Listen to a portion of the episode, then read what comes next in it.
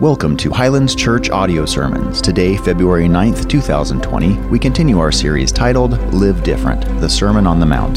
Today's sermon, The Heart of the Matter, Desire, will be taught to us by Pastor Jeff Stevens out of Matthew chapter 5, verses 27 through 32. Enjoy. Today's subject, of course, is at the heart of the matter is desire. And of course, desire is something that each and every one of us is in fact inflicted with. This is part of God's curse. It is part of the handing us over to our own desire. So that's oftentimes that we say or do or act in certain ways that is uh, sin. And it is because of this desire. Romans 1:24, Paul said, "Therefore God gave them up in the lusts of their hearts to impurity, to the dishonoring of their bodies among themselves." To lust or to desire. So, but today we're going to look at the Word of God and we're going to determine that the word lust or lustful intent is probably not 100% adequate for our, our walkaway understanding of what it actually says. I know that for myself, I have a tendency to allow things come out of my mouth that are always just from the desire, right? From the overflow of the heart, the mouth speaks. I was thinking um, you know, we spend a lot of time laying out these sermons. We're literally a year ahead of where we're going to be uh, when we're talking in our pulpit meetings. Uh, and then we're also talking two and three weeks out as we come to them. And I appreciate God, the irony as well as God's incredible comedic genius that we would be talking about lust and divorce on the week of Valentine's Day.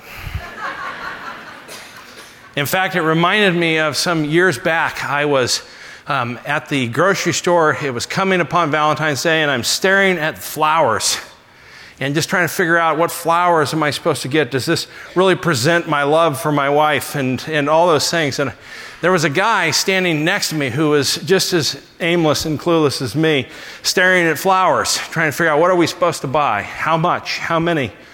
And all those different things. And I felt like I was on um, one of those reality shows where there was a hidden camera, if you're old enough, like Candid Camera, right? Where someone is trying to set me up because an old joke is rolling out before my eyes.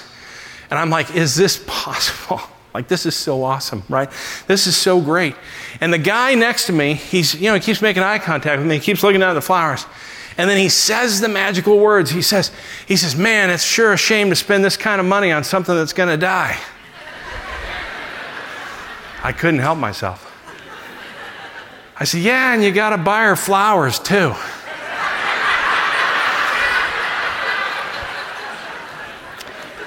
he didn't appreciate that.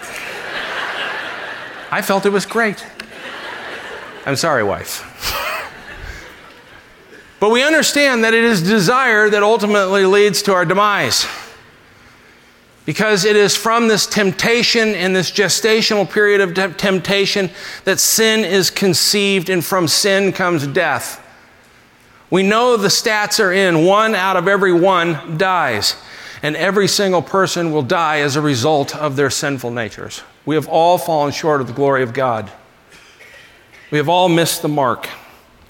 But Jesus in this Sermon on the Mount is going to give us great warning He's going to touch on something that I have to be honest with you, presents to me a level of fear and trembling as we go through this word, because who he's talking to is every man and woman. It's our easy intent to walk away from this message and think that he's only talking to men. Ladies, he's talking to you as well. But as we go through this message, I just want to read it to you. It's Matthew 5, starting in verse 27. It says, You have heard that it was said, You shall not commit adultery. But I say to you that everyone who looks at a woman with lustful intent has already committed adultery with her in his heart. If your right eye causes you to sin, tear it out and throw it away. For it is better that you lose one of your members than your whole body be thrown into hell. And if your right hand causes you to sin, cut it off and throw it away. For it is better that you lose one of your members than your whole body go into hell. He segues to divorce and he says, It was also said, Whoever divorces his wife, let him give her a certificate of divorce. But I say to you that everyone who divorces his wife, except on the ground of sexual immorality, makes her commit adultery, and whoever marries a divorced woman commits adultery. Desire plays such a significant part in this message. I want to focus at first on the term lustful intent. When he says that everyone who looks on a woman with lustful intent has already committed adultery. Our point one is earnestly desired. Earnestly desired. The issue here is more than just simple desire. There's actually an action that is taking place. It's important that we understand that the Greek word that's used here is epithumio. And epithumio has a distinct meaning. It's also important to understand that it's a verb, it's not a noun. So it's calling to the action of what's taking place. When we start to understand what epithumio means, I can't stress this enough, is that you must, to qualify within this category of sin, there has to be great desire. There has to be a focused passion. And it has to be on purpose. There's an intent behind it. It's what separates it from the idea or the concept of mere lust. Again, it's not a passing glance or a fancy for a person. It's not even a double take that you would take at an attractive person as they walk by. When we look at it, we start to understand that the word epithumio actually means covet. We see Paul use it in Romans 7, verse 7. He says, Then what do we say? That the law is sin? By no means. Yet if it had not been for the law, I would not have known sin. For I would not have known what it is to covet if the law had said not to covet. You shall not covet. We think about that for a minute. If the word lustful intent is actually the word covet, it starts to take on a slightly different meaning. In Romans 13 9, Paul uses it there when he quotes the 10th commandment, you shall not covet. In each of these verses, he's using the exact same Greek word of epithumio.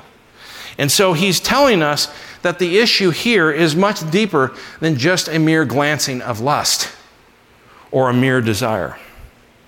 In fact, when Paul quotes the 10th commandment, you shall not covet, he's using that exact same word. He's telling us that, that the seventh, he says the seventh commandment is what banned adultery. And the 10th commandment banned the thing that leads to adultery. Jesus reminded them that murder is wrong, right? Earlier in, in, the, in the verses, and Thomas touched upon this last week. And then he banned the thing that leads to murder, which was anger. Start to notice the symmetry there. God is, in fact, picking the obvious thou shalt not commit adultery. And what he's by doing by this is he's banning the very thing that leads to adultery which in this case is referred to as lustful intent or coveting. In fact, the word covet in the 10th commandment is the exact same word. And I don't know why in our English Standard Version it uses the word lust, and I don't make sure that we understand that it's not necessarily in our culture today a strong enough word. So I want to make sure that the word, you understand it of what he's saying. Because if I were to slightly change the ESV version, modify Matthew 5, 27 through 28, it would read something like this You have heard that it was said, You shall not commit adultery. But I say to you that everyone who gazes intently at a woman in order to covet her has already committed adultery with her in his heart. You see, this makes a significant difference. It changes the understanding from don't look at a woman to don't covet a woman. And so we have to understand what does it mean to covet? It's not a word that we use every day. It's a word we've probably all heard, but not a word that is in our typical conversations. The Ten Commandments in Exodus 20, um, starting in verse 13 through, through 17, tells us of commandments 6, 7, 8, and 9. 6 is, You shall not murder which we kind of covered last week in anger. Um, seven is you shall not commit adultery, what we're talking about today. Eighth commandment is you shall not steal. Ninth commandment, you shall not bear false witness against your neighbor. And the tenth commandment, you shall not covet your neighbor's house. You shall not covet your neighbor's wife, or his male servant, or his female servant, or his ox, or his donkey, or anything that is your neighbor's. You see, at the heart of this issue is understanding that desire sometimes wants something that doesn't belong to it. And this is where the problem lays. In fact, only one of the Ten Commandments legislates thought, and it's the tenth commandment of thou shalt not covet. Commandments 1 through 9 deal primarily with behavior. In fact, the 613 laws of the first five books of the, of the Bible, the Pentateuch, really don't deal with thought. They deal primarily with behavior. So, why does the Ten Commandments deal with thought? because it's coveting that leads to evil. It is certainly coveting that leads to violating the commandments 6, 7, 8, and 9. And the question is, is why? It's because thieves covet their neighbor's property. They covet their car, their home, maybe even their wife. Some come to the clu- conclusion that if I murder the husband, I might have a chance to have his wife drive his car or live in his house. This is essentially our contemporary modern day form of divorce.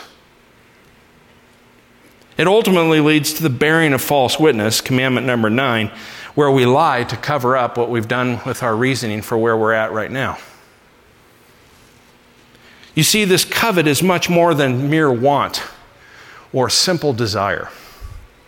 It requires two components the want or the desire to the point of number one, seeking to take away and possess something that, number two, belongs to another person. You see, seeking to own does not mean envy, just as in the case of your neighbor's wife does not mean lusting after. I want to be clear, I'm not trying to place women into the position of being property. But I will stand firm on the fact that my wife is my wife. The issue is not ownership, the issue is that which God has brought together. Let no man separate. But neither envy or lusting is permitted within God's word. Uncontrolled envy and lust can certainly lead to bad things. And they can both psychologically and emotionally be destructive. But there's a reason why it's not in the Ten Commandments. I've often wondered why doesn't it just simply say, Thou shalt not lust, thou shalt not envy? Because neither envy or lust is the same as coveting. Coveting is the desire that each of us leads ourselves down the path to sin. We can't go through social media without comparing ourselves to somebody else. We're coveting. When we see that someone has a nice house and we think ours should be as nice, we are coveting. Whether it's their car or whether it's their spouse. Men are easy human beings because they lust with their eyes. Women sometimes covet a better life and an emotional attachment somewhere else. Because coveting is what leads to stealing and adultery and sometimes even murder, we simply cannot allow ourselves to covet what belongs to our neighbor. We have to hold those things that belong to them as sacred. Because if we take anything that belongs to another, there's only an evil answer. You see, Christ's exposition of the seventh commandment in verses 27 through 30 indicates how the biblical teaching on adultery goes contrary to what much of our society wants to tell us about human sexuality. Most people, at least in our culture, are unlikely to have consummated or taken the action towards an extramarital affair. But in demonstrating the seventh commandment, there was given also this prohibition of coveting or lustful intent. Jesus is not somehow saying that unconsummated lustful intent is sinful to the same degree as an actual extramarital affair, although both sins merit specific consequence. The latter, the extramarital affair, is more blatant violation of the statute against adultery and it has greater consequences that come in the form of divorce or the loss of reputation, or the loss of being a trustworthy person. Nevertheless, all extramarital affairs start in the heart with covetous desires that are ultimately nurtured and indulged instead of fought through repentance and resistance. James 1 12 through 15, Thomas touched on it last week, is this gestational period where temptation becomes conceived in sin and sin leads to death. There's also a lot of human history and experience that we may rightly infer that lust is the first step towards sexual sin. And it falls under the scope of transgressions that are forbidden by the seventh commandment of thou shalt not commit adultery. And of course, we actually know what lust is if we are to resist it. Lust is not sexual desire in and of itself. For sexual desire is part of God's creation, and the consummation of it is entirely lawful within marriage. Genesis 2 23 through 24 describes, in fact, God's creative order of marriage. And moreover, we also can't say that lust is not just a mere recognition of physical attractiveness. The Lord made us recognize beauty, and Scripture itself speaks without breaking God's law of the beauty of beauty and handsomeness of some people. Because it describes in Genesis 29 17 or 1 Samuel 16 12 or 1 Samuel 25 3, it talks about the beauty and the, and the handsomeness of people. But Jesus makes some very serious statements here, and he speaks in hyperbole. He says, if your right eye causes you to sin, tear it out and throw it away. And if your right hand causes you to sin, cut it off and throw it away. For it is better that you lose one of your members than your whole body go into hell. It presents the opportunity for fleeing temptation. If your eyesight is causing you to stumble, then you must flee it. If your touch is causing you to stumble, then you must flee it. You have to take action. 2 Timothy 2:22 tells us, "So flee youthful passions and pursue righteousness, faith, love, and peace, which by the way are fruit of the spirit, right? Along with those who call on the Lord from a pure heart." Or Genesis 4 verse 7. Pastor Ed talked on this when we were in the book of Genesis. It says, And if you do not do well, sin is crouching at the door. Its desire is contrary to you, but you must rule over it. You must master it. The command of God is that there's going to be sin that crouches at your door, and the command of God is that you must master it. There's so many things in this world, in this society, in this culture today that are lures that are enticing you away from the love of Christ where we're embracing them and we're engaging in the temptation rather than fleeing the temptation. I'll ask the obvious question Is pornography sin? Yes. Because those people do not belong to you, and you are coveting that which is not yours. You're using your pharisaical thoughts to lead you down a path that is showing you that you're wanting something that is not yours. And we enter into that coveting. People say that it's not that big a deal. After all, porn doesn't hurt anybody. Let me give you some stats on our current porn inside the United States. 28,258 people this second are tuned into pornography. Every second, in fact. 28,258. They spend $3,075 every second in pornography. One in five mobile searches are for pornography. 43% of teens believe porn is bad for a society, which means that more than 50% believe it's okay. One in five youth pastors and one in seven senior pastors use porn on a regular basis and are currently struggling with it. 51% of male students and 32% of female students viewed porn before their teenage years. The first exposure to pornography among young men is 12 years old on average. 71% of teens hide online behaviors from their parents. And in 2016, there was a study showing that 45.3 adolescent males admitted that they were suffering from problems of erectile dysfunction. 68% of divorce cases involved one party meeting a new lover over the internet. 56% involved one party having an obsessive interest in pornographic websites. And 70% of wives of sex addicts could be diagnosed with PTSD. This isn't about mastery over this desire, not the mastery over porn. It's the mastery over your covetous heart. The appetite for which drives you to those positions. In counseling, we work on the three A's. We work on access, accountability, and appetite. In fact, if you can modify your accessibility and have someone that's going to hold you accountable, if this is a stumbling block for you, it will greatly reduce the appetite. One young man that I've been counseling for some time who is addicted to pornography, as he would say, we simply put in, he came to me and said, It doesn't hurt anybody. And I remember saying to him, and he was shocked by this because I said, Well, if it doesn't hurt anyone, tonight when you get home, what, you, what say you to ask, because he still lives at home with his parents, right? I said, what, what if maybe you were to invite your mom to come in and watch a little porn with you? Oh, okay, yeah, that's wrong. Okay, no, I'm not going to. So, through Covenant Eyes, which is an online app that you can get, you can in fact assign accountability. In this particular young man's case, he assigned that accountability to his mom. So, every electronic device he has, if he looks for porn, if he watches porn, it immediately sends a notification to his mother that he is, in fact, wa- watching or viewing pornography.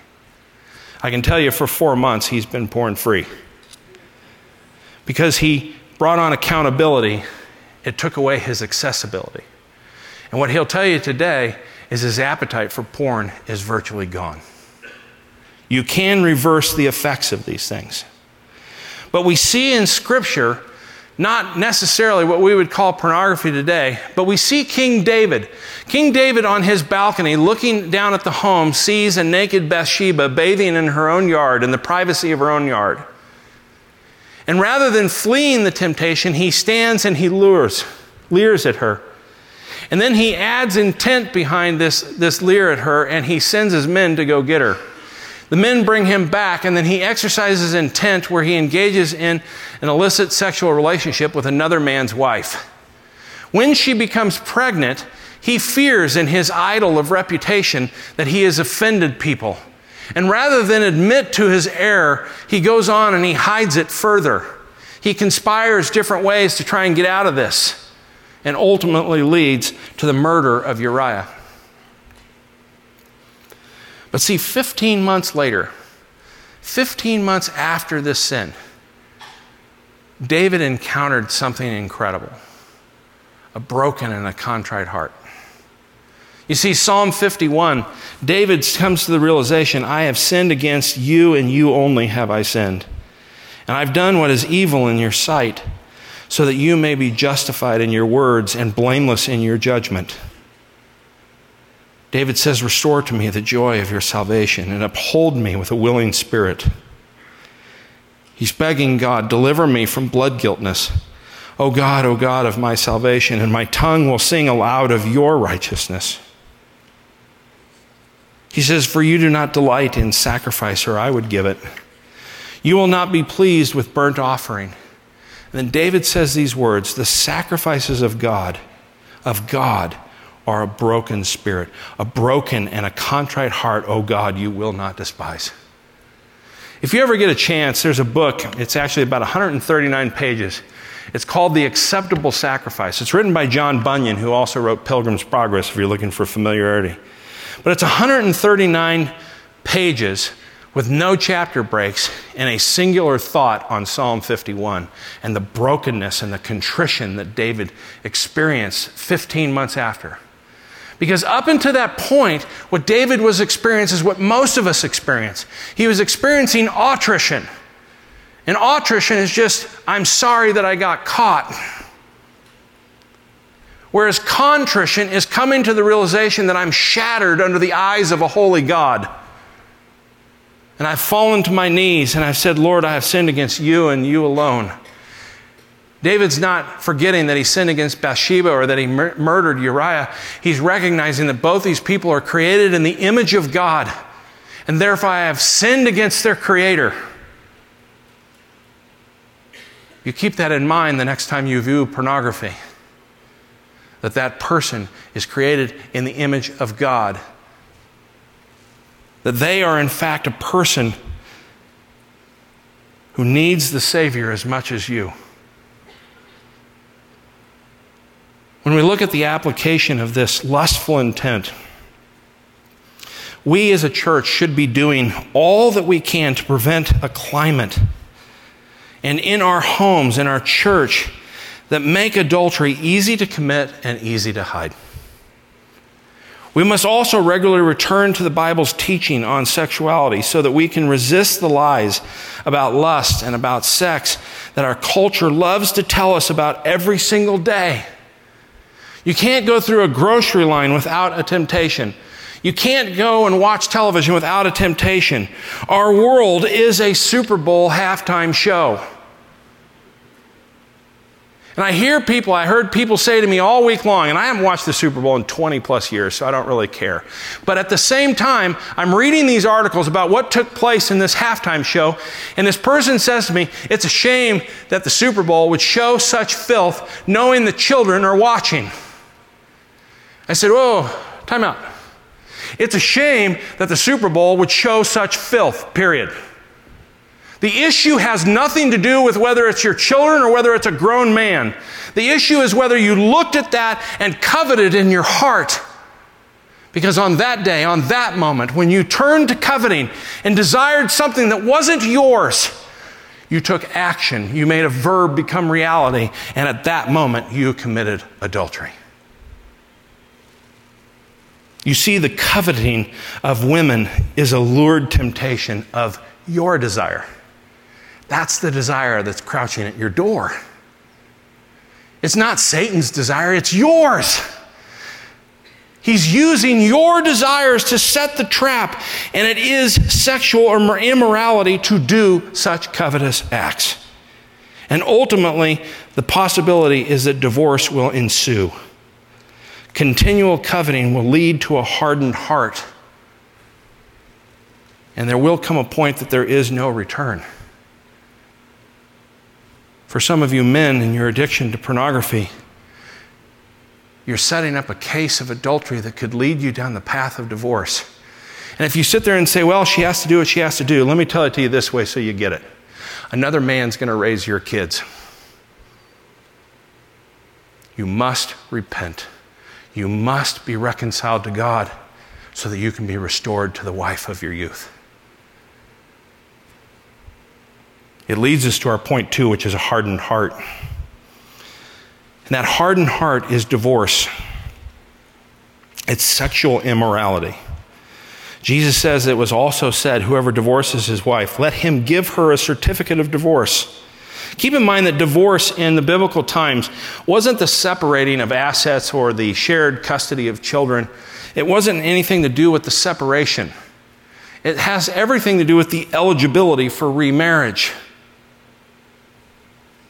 The certificate acted as a proof that this person is eligible for remarriage. He says, But I say to you that everyone who divorces his wife except on the ground of sexual immorality makes her commit adultery. And whoever marries a divorced woman commits adultery. Jesus in the Sermon on the Mount tells us that God wants not only right actions, but also a pure heart. And refraining from murder and adultery does not exhaust those particular commandments of Exodus 20. Because Exodus 20 also forbids lust and unjust anger. You see, this is in line with the Old Testament, which says that the law must be followed in heart and in deed. Deuteronomy 6 or Psalm 37. Jesus' corrections of the Pharisaic traditions are not an exposition of the law that covers every single possible situation. For example, Christ says everyone who is angry with his brother will be liable to judgment, but he does not mean that anger is always evil, as he himself will get angry without sinning. Ungodly anger is what the injunction against murder forbids, because we can rarely be righteously angry and yet not sin. Ephesians 4:26 warns us of that. This point is what helps us understand today's passage. Jesus does not give every possible ground for divorce when he allows it for sexual immorality. Because desertion by an unbelieving spouse also makes divorce permissible. 1 Corinthians 7 12 through 16 tells us of that. But moreover, the Greek word here for sexual immorality in today's passage is the word porneia. It is ultimately where we do get the word pornography. But what it means is all forms of sexual misconduct, implying that some sexual sins, beside extramarital affairs, can in fact be legitimate for divorce. Jesus is not allowing divorce for any instance or any reason whatsoever of lust or sexual indiscretion. Otherwise, every lewd thought is just cause for divorce. Since no sinner has been fully pure in this area, every marriage would then be dissolvable. And this clearly violates the Lord's high view of, of the holy matrimony that he delivers in, later in Matthew 19. You see, in Matthew 19, he's going to deal with the Pharisees on this subject. They came to him and they started testing him, and they said, Is it lawful to divorce one's wife for any cause? Because the Pharisees were, in fact, divorcing their wives for burnt bread.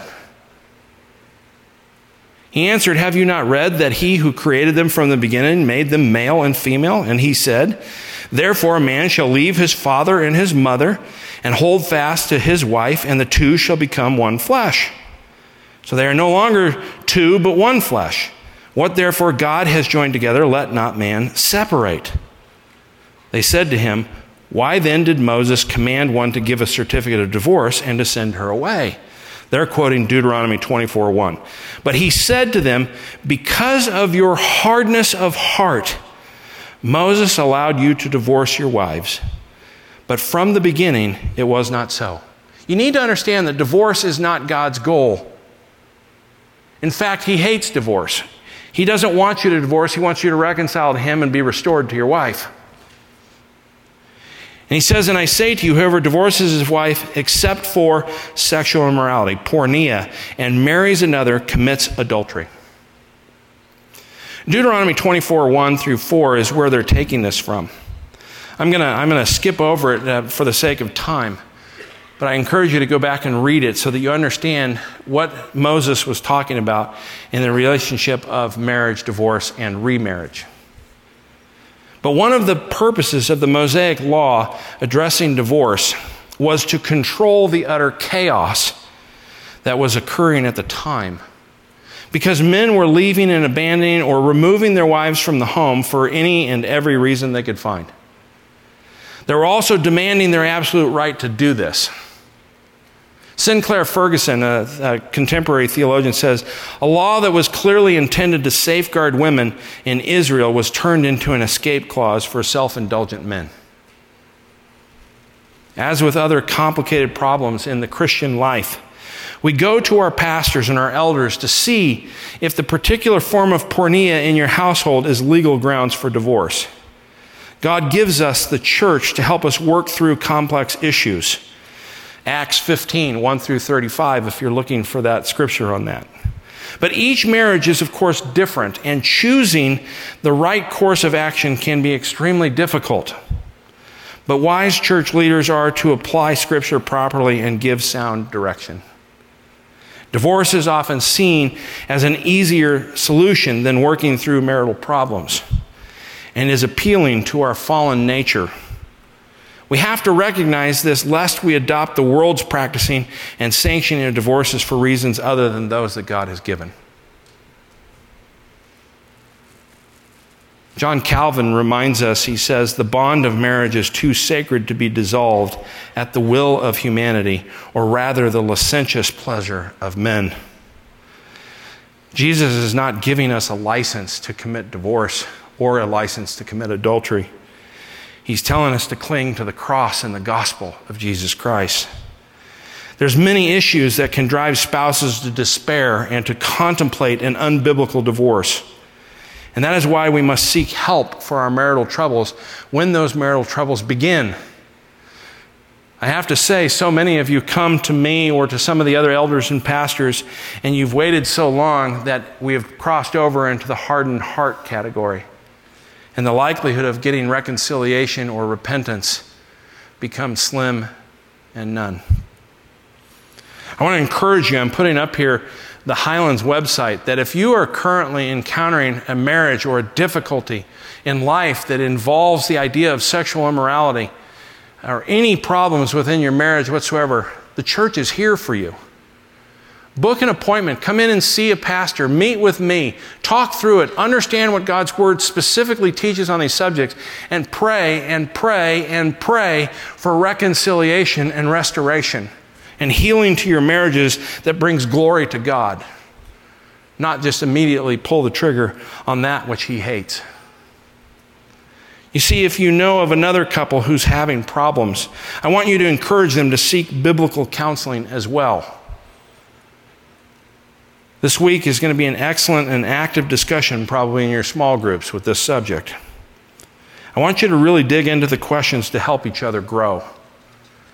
It's going to require a little bit of truth and transparency, not necessarily residing, uh, uh, speaking of your, of your heinous crimes but certainly looking at the motivation to why we do the things we do. One of the prevent- preventative measures is Psalm 119, 9 through 11. And the psalmist says, How can a young man keep his way pure? By guarding it according to your word. With my whole heart I seek you. Let me not wander from your commandments. For I have stored up your word in my heart that I might not sin against you.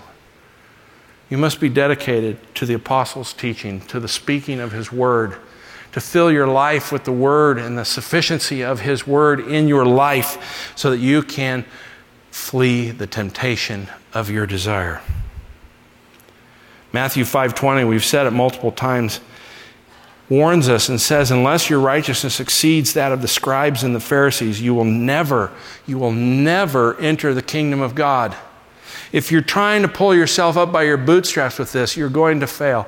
If you're trying to take this temptation head on because you're trying to conquer the, the subject rather than the heart of what's going on, you're going to fail. You see, Jesus is our only hope. It is His righteousness that we must depend upon. It's not my works, nor is it the people around me. So often we're looking for our spouse to be the one that, to help us through this whole thing. Let me put our spouses in context. Paul David Tripp, um, a biblical counselor, says this. He says, I am never going to have paradise in my marriage. Paradise is that to come. I never married, I'm, I'm never married to a perfect person, for that person will never be my Messiah. The person I am married to has no capacity whatsoever to change my heart. That person I am married to has no capacity whatsoever to bring satisfaction and contentment to my heart. They have no ability whatsoever to deliver me from my sin. They have no ability to do any of that. Only Christ can. Only His Word can bring you to that place of enjoying life and life abundantly in the fruit of His Spirit, not the fruit of you with love, joy, peace, patience, kindness, goodness, gentleness, faithfulness, self control. That these nine characteristics of one fruit comes from the Holy Spirit. And if you will humble yourself and turn to Christ, He will give you rest. And when your soul finds rest, peace enters in, and you find joy in worshiping and serving the Lord. I beg of you, always look to where He is working for the test and the trial that you're going through comes from a good God. But the temptations that you're going through come from your desire.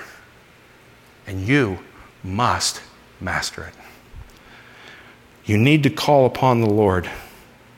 Even as we prepare to sing, Lord, I need you. Oh, I need you. Every hour I need you. You're my one defense, my righteousness. Oh God, how I need you. May we turn to him. Our Father and our God, we thank you for today. We thank you for your word. We ask, Lord, that you would, that you, Lord, would give us rest. that we would stop trying to fix our lives and fix our situations, but that we would turn to you and your grace, and that we would truly grow in your grace and the knowledge of your Son through your word. It is in Christ's name that we pray. Amen. Brothers and sisters, I know if you are here for the first time, I have to be honest with you that we don't talk like this every Sunday. But I'm going to tell you the truth. I will not give an apology for God's word. For this is the thing that puts us right with God. When we resist the temptation and the urges to seek our desires, but that we surrender ourselves under the eyes of God. My favorite Psalm 23 says, The Lord is my shepherd, and I shall not want. You must gain mastery over your desires. There's not a better spouse on the other side of the fence. You're with the person that God has you with, and you need to stay there. But you need to get the help and biblical help to find reconciliation to God and restoration to each other. May we live our lives under the eyes of God to His glory. Amen? I love you guys. We'll see y'all next week.